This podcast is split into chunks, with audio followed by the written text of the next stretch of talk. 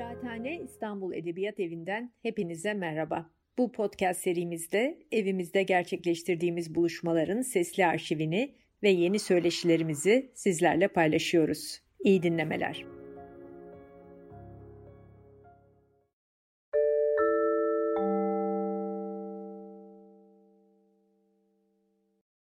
Welcome, uh, dear Shirin Nashat. It's a real great honor for me to have this chance to talk with you uh, on behalf of Kıraathane Istanbul Literature House.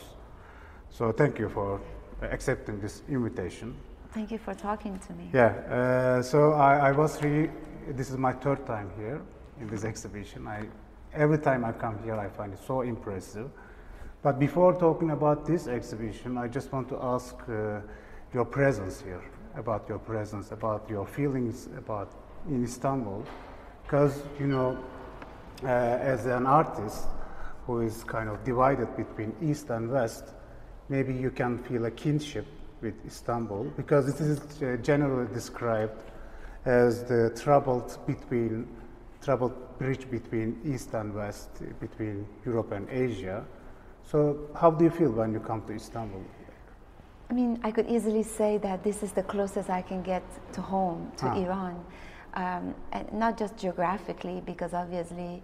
Uh, But it's also geographically, of course. It's also geographically, but culturally, um, I think that um, you know when I'm in Istanbul, when I hear the sound of the azan from the mosque, or uh, when I hear the music, or when I smell the food, uh, and when I see the people, um, there's so much um, resemblance, and it makes me so nostalgic. But also, um, the Turkish culture is so rich and so um, supportive of artists' vision like myself, who who was born in the Middle East but lives in the West, and how my stories and my work are always crossing boundaries and borders, and um, and it's a little bit about my own personal history, but it's also about my life in the West. And so I feel um, both in the film festival and in the art world in Turkey, um, and even the journalists, they always ask the right,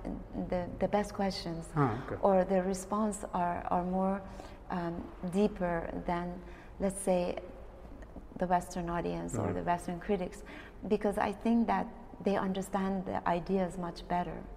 Um, and I think, you know, it has something to do with the Islamic, Middle Eastern nature of my work, but I- think that, like Iranians, Turkish people are also extremely poetic Poetic. and Mm. um, their instinct is to approach film and art emotionally and, and i think that my work it's so much about human emotions as much as about politics um, so I, I, I have a really great feeling that my best audience some of my best audience are right here in this country and i don't take that lightly. I'm very grateful and to have this opportunity to keep coming back with new work. Yeah, okay. Yeah, I- I can, understand that feeling, that divide between being rational and emotional, being uh, poetic and rational, because we have this uh, divide here too, right? Uh, in the middle of Istanbul as Turkish people. I think in many ways the Turkish people kind of identify maybe with some of my themes. E- Exactly like you said, it's so much about duality, East and West, uh, in, in inner life, outer life, um, political reality versus mysticism. You know, um, there's there's so much re- duality, and I I have to say that I sense that so strongly in this country where you have Ramadan and yeah, you hear the, the sound of the azan, but people are able to drink and eat. And, you know, I went to a hammam yesterday, that were men and women in the same room, and I, I was kind of shocked.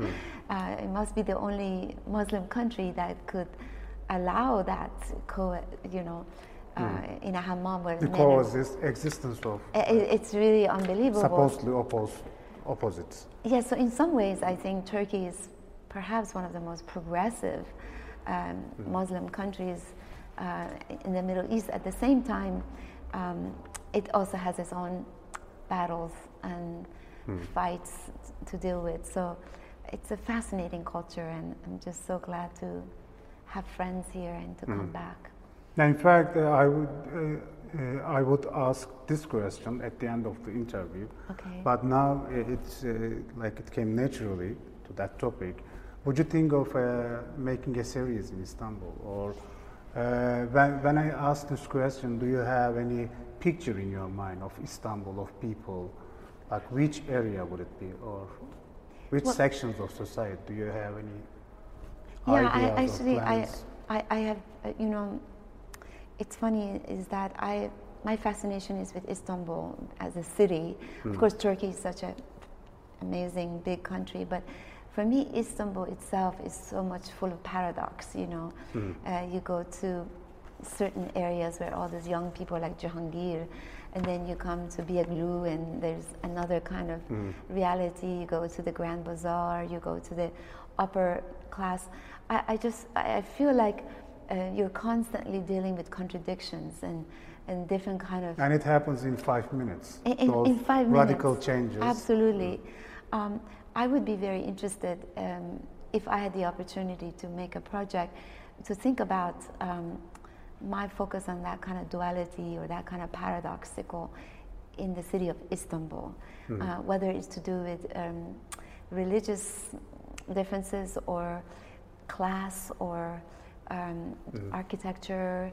Um, I'm not sure, but I think uh, I would I would love to think about how to do a project that involves photography and film that somehow uh, captures the. I mean, can I be honest? One of my favorite books in the planet is Istanbul by Orhan Pamuk. Huh. Okay. And, and I, I think I read that book twice, and I, I, I just so related to the way he described Istanbul and the, the streets and the life. And, um, and of course, I'm not Turkish, so I have a outsider point of view, a touristic kind of. But I, I, I- think, like in this series, of course, I'm not American. This is my point of view about New Mexico. So I wonder if I could also have this accented point of view about Turkish culture. Yeah, I, I like the expression accented. Yeah. Yeah, and there, there's a uh, like uh, there, there, there was someone, a theoretician, who was talking about accented films too. Yeah. Yeah, Like uh, mine.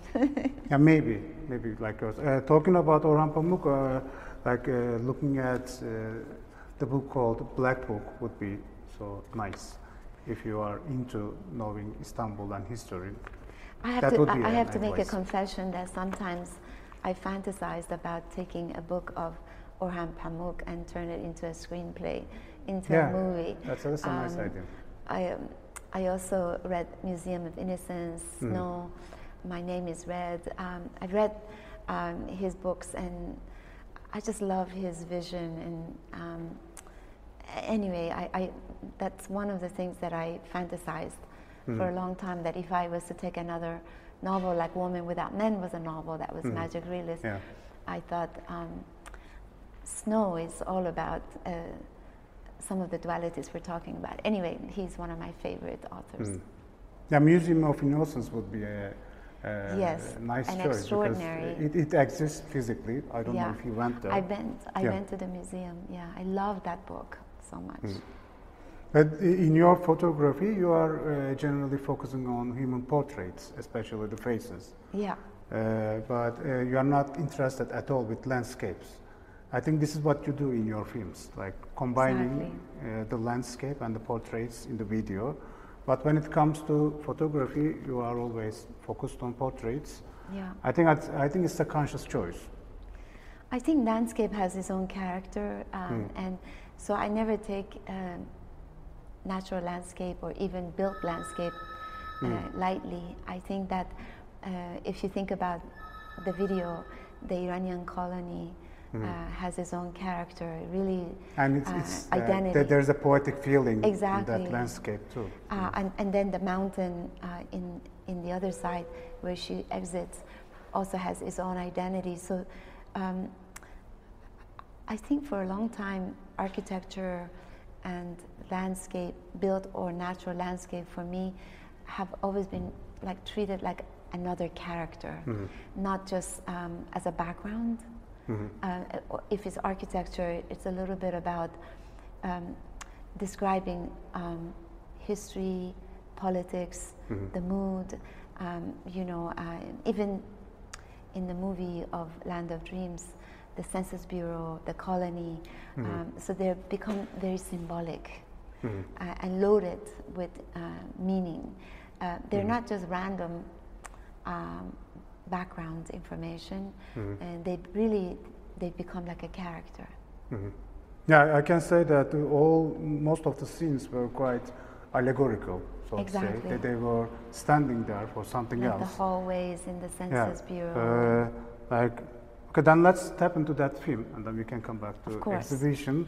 Like uh, when I watched the film, uh, like uh, I, I really uh, like the presence of this uh, image of old revolutionary Iranian revolutionaries, and you created a similar uh, mul- multiplicity of portraits again. And there is a scene uh, where Shimin, what, is Shimin? She, she goes through a, a hall which, which, is, uh, which was full of Iranian revol- revolutionaries. I think uh, there you are doing the same thing, like you are making us uh, face with the uh, faces of those people, and when we go one by one with the, with the camera, it's like their stories are reflecting back uh, from their faces. I think the the face has a central character, uh, both in your photography and what in your uh, films too. So would you uh, uh, Yeah. would you accept that? Like you are focusing like Images. uh, face and Yeah. stories, and I would Yeah. say the the human expression Yeah. gives you a chance to uh, uh, talk about their stories. Like, Yeah, I, I think that um, my relationship to portraiture is again about um, the the power of image of human image that Hmm. um, years and hundreds and thousands, you know, hundreds years after you're dead, that image remains.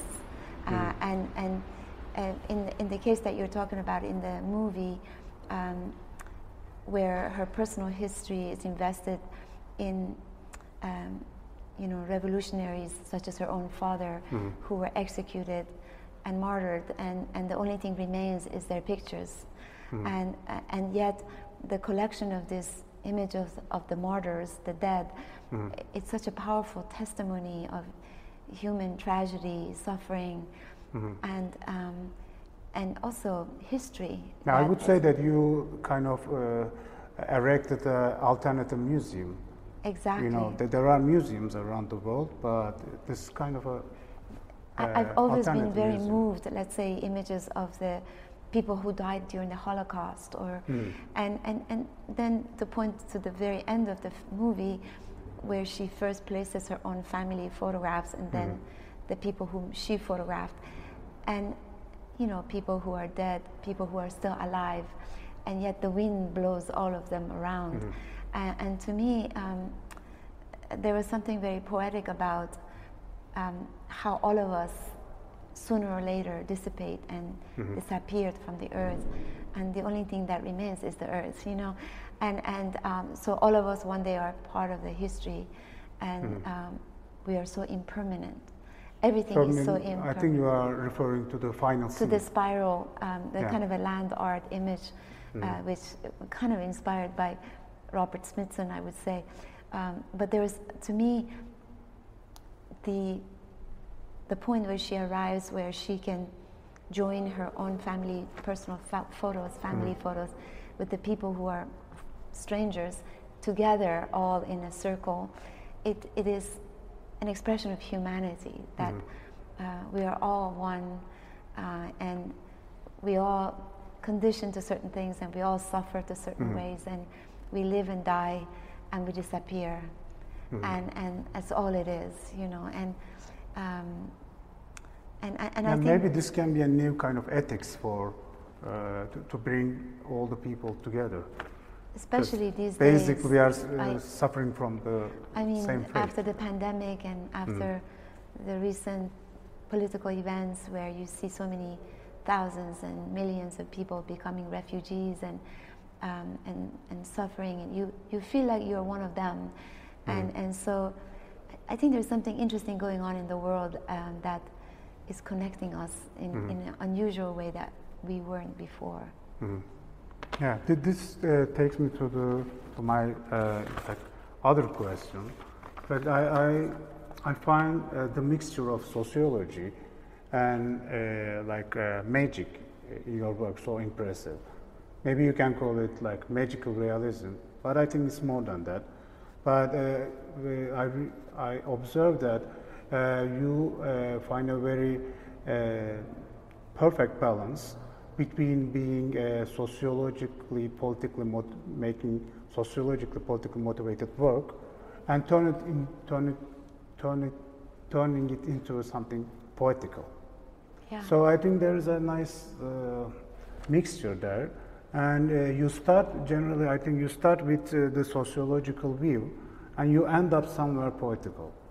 So, thank you for would, saying would you, that. I, I, think that in nature. Um, you know, I've learned um, since I started my work with very politically charged work like the Woman of Allah, and yeah. I got a lot of criticism because, in many ways, I think those work were very directly political, and it was very difficult for people to understand my vision or intention mm. without separating their own perception and judgment about the issues. But since then, I, I really do feel like I work like a poet where even mm. though there are all these references to reality and people you know and places you've been, just like in a dream, um, nothing mm. really quite makes sense. It's not believable. And this mm. notion of magic realism, surrealism, stylized work, it, it gives you a certain freedom hmm. that you don't have in reality hmm. um, because nothing really makes sense. So no one can really reduce it to a kind of a judgment that uh, you know, that you could, they could do to a realistic work, a purely sociological work. Mm. Um, and, and so, another last thing I wanted to say is that I want the impact of my work on the audience to be very emotional. And I think mm. uh, a poetic language or approach is mm. much more effective than, let's say, a one liner, like, you know, a realism, mm-hmm. at least for me. Uh, we were talking about uh, being political and poetic. Uh, in fact, uh, I think that this is a, you use photography as a kind of tool uh, to, to bring poetic justice. I like this term. It's like justice, not in terms of sociology only, but in terms of, in a poetic sense too. So you give the people to the chance to narrate their own stories. And I, I, I, find it quite important because when people are able to narrate their stories, uh, they can build their, their identity uh, from their own perspectives. And I think coming back to this exhibition, uh, I can feel that they are looking back at us, not just the, uh, the other way around. Right, right. So I find this uh, to, um, I find it quite uh, strongly political because now here you reverse the positions they are not on the periphery anymore. They are at the center of the image and they are looking back at us. I yeah. think this is a way of uh, struggling with the uh, central hegemonic positions uh, in the world. Yeah. Uh, do you believe in such a poetic uh, struggle? Well, I think that um, you know there is. Um, I'm always trying to get away from simplifying things and, mm. and, and, and the idea that um, there's a notion of reflection on the audience part and, mm. and that I, I can take the audience to somewhere that is uh, kind of deep and, and, mm. uh, and profound without being overly philosophical or overly theoretical because mm-hmm. I'm not a, I don't approach things on a purely intellectual way. Mm. Um, but I think that uh, for me as a person who I struggle with um, the everyday life and the superficiality of everyday life um, and ego and mm. narcissism mm. and uh, everything that comes with it being an artist or being a human being but yet always battling with um, caring about what it's most important which is mm. Um, the depth of the most existential issues the depth of being human uh, and so I think art is a, for me is a place where I can try to reach deeper and deeper in a way that I cannot do with words. You know, I'm not a, and I think sometimes with the images, the way that they are layered with meaning and symbolism, they're begging the audience to, to really have a deeper reflection, you know. Um, and I think with the poetic language, uh, even though I would say my language is mostly based on an Iranian approach to poetry, Mm-hmm. but there is a universality about it, you know, Mm-hmm. the, the use of metaphor, allegory, and, and I think that um, it, it really, um, for the most part, a lot of people, it forces them to have a reflection, you know, that is uh, not just simplistic, you know. Um, th- that's my wish, you know, but um, and, and I think that in many ways this comes from our history of mysticism in Iran, where, you know, poetry, music, uh, literature uh, becomes a form of philosophy, like art does, you know, as a, as, a, as a way of communication, as a way of, through poetry, you, you have a kind of philosophical concept. you know. And you have a strong connection with literature, especially the I mean, I wouldn't say Iranian poetry. big, but yes, I, I, I'm definitely, my biggest inspiration comes from Iranian literature. In the past, you used uh, text by uh, Furugh Farrokhzad. Yes. And uh, would you uh, name some other poets? Yes, I, um, I have especially focused on Iranian women poets, um, who, an Iranian woman novelist, um, from Furugh Farrokhzad, Simin Behbahani, uh, to novelists like Shahrnush Parsipur, Woman Without Men. Um, uh, there's a number of different women who are still living in exile or have passed. Um, and I also use a lot of music in my work that is classical, more ancient poetry by Rumi and Hafez and Khayyam and Ferdowsi.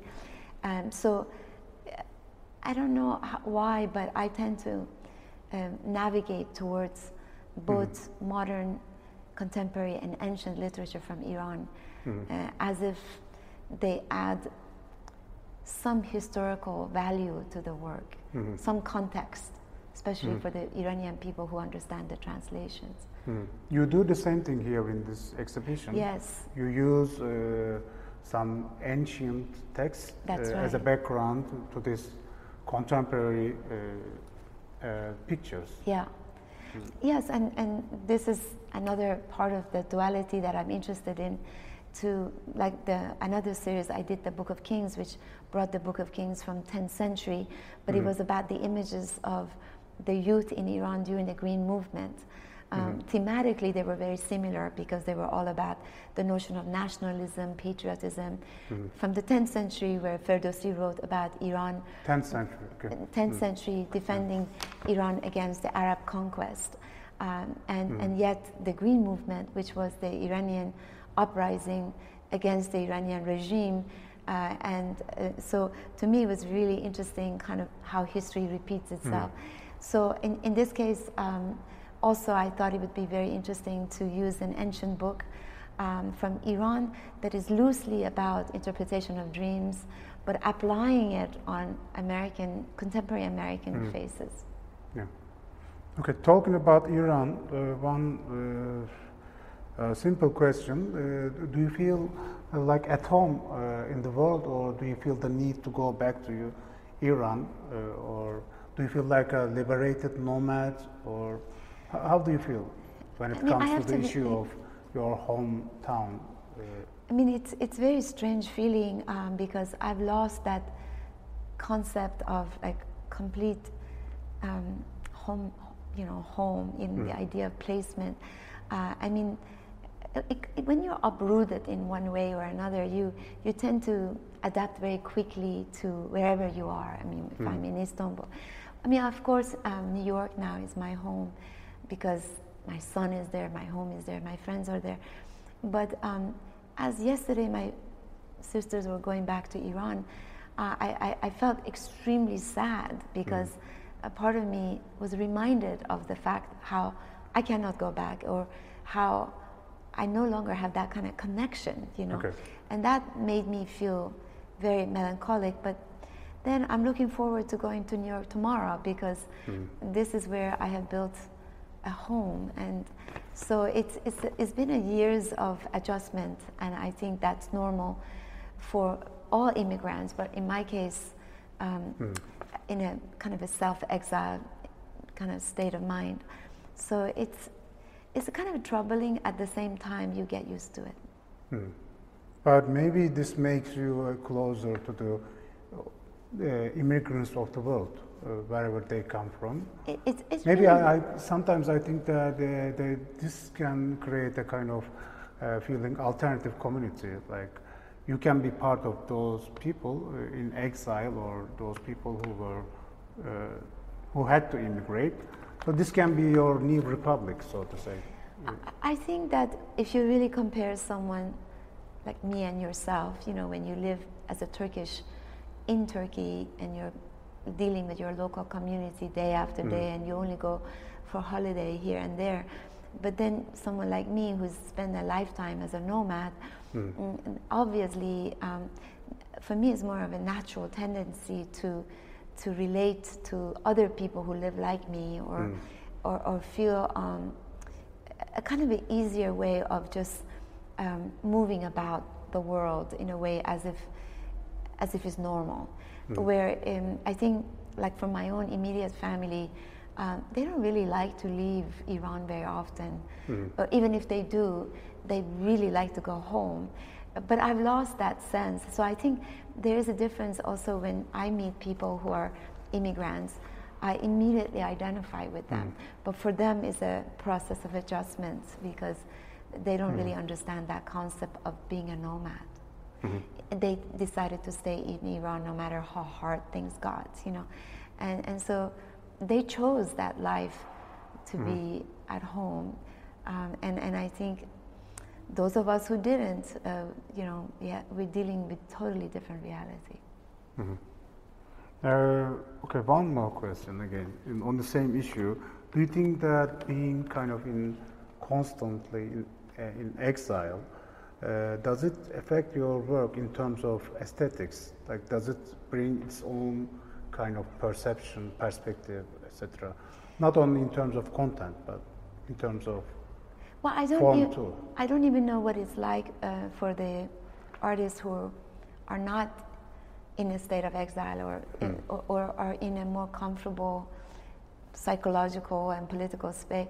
Um, for me, is um, I'm always um, struggling emotionally uh, with different things, and I think that's why I am an artist.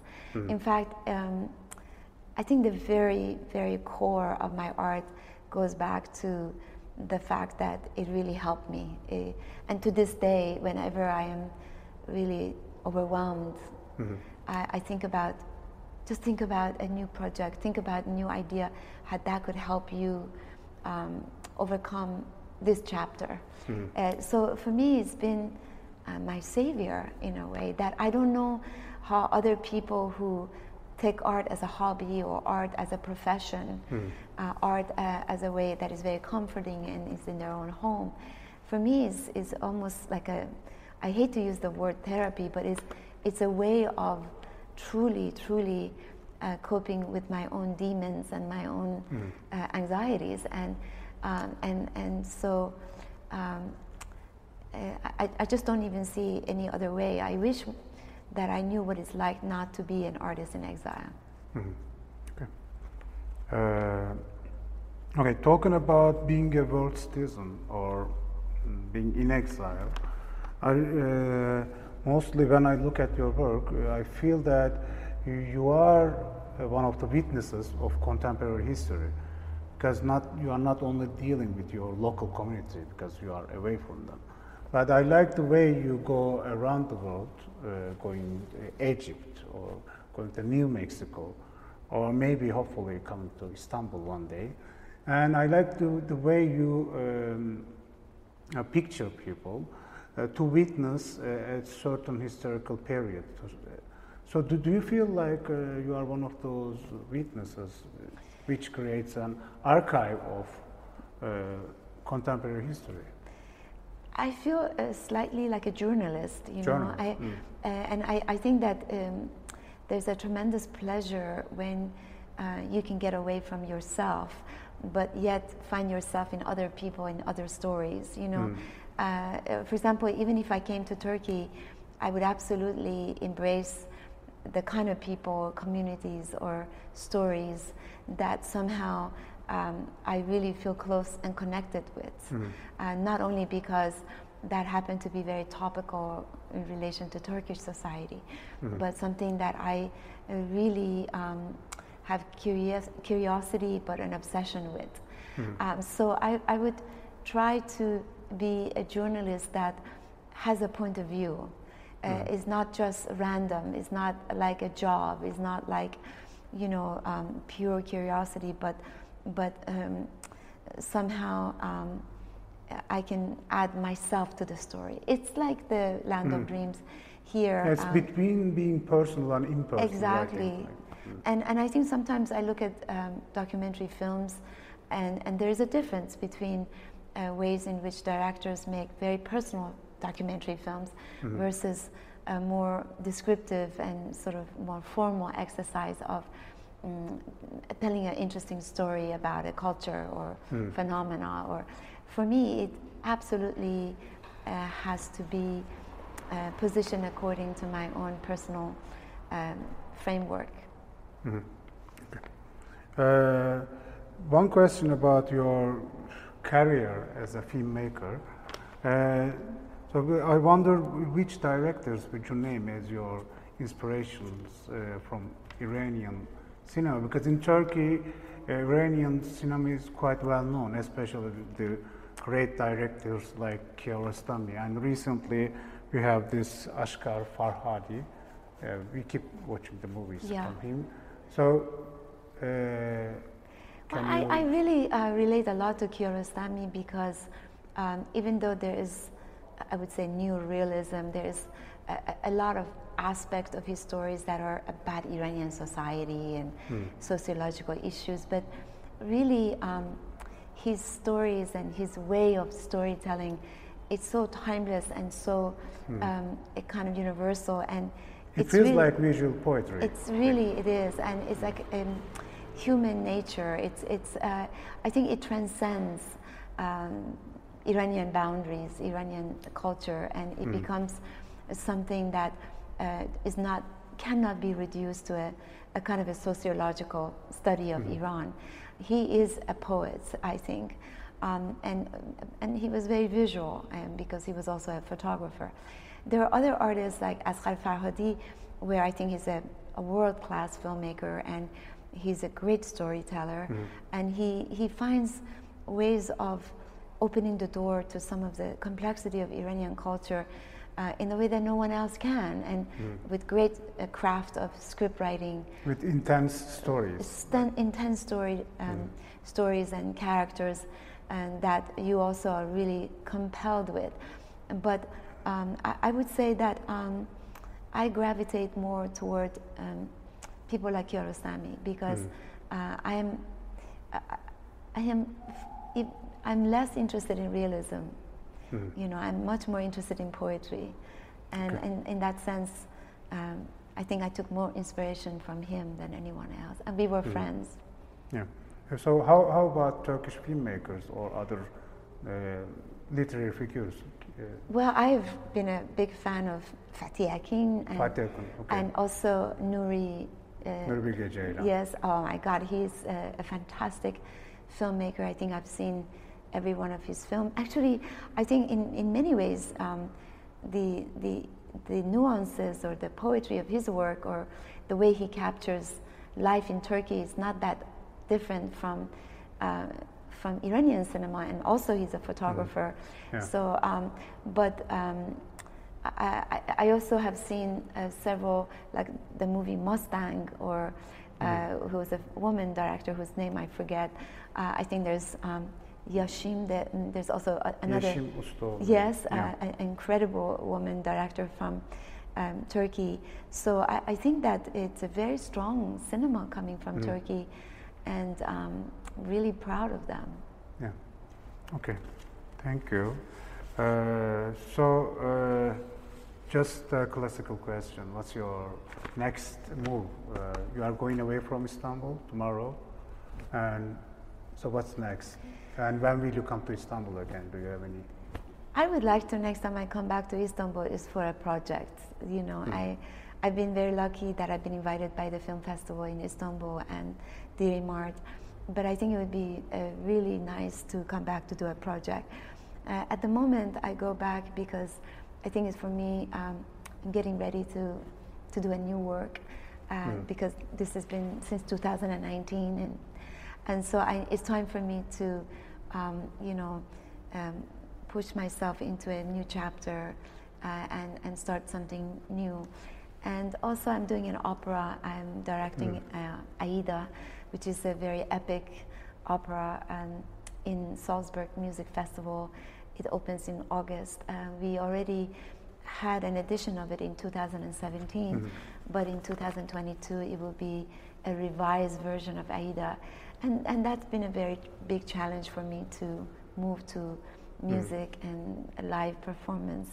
And this is a big project for me. So I'm a little nervous. But um, so yeah, I, I, like to challenge myself with new mm. project that uh, again turn me into a beginner again at mm. my old age. okay, thank you. Thank you so much.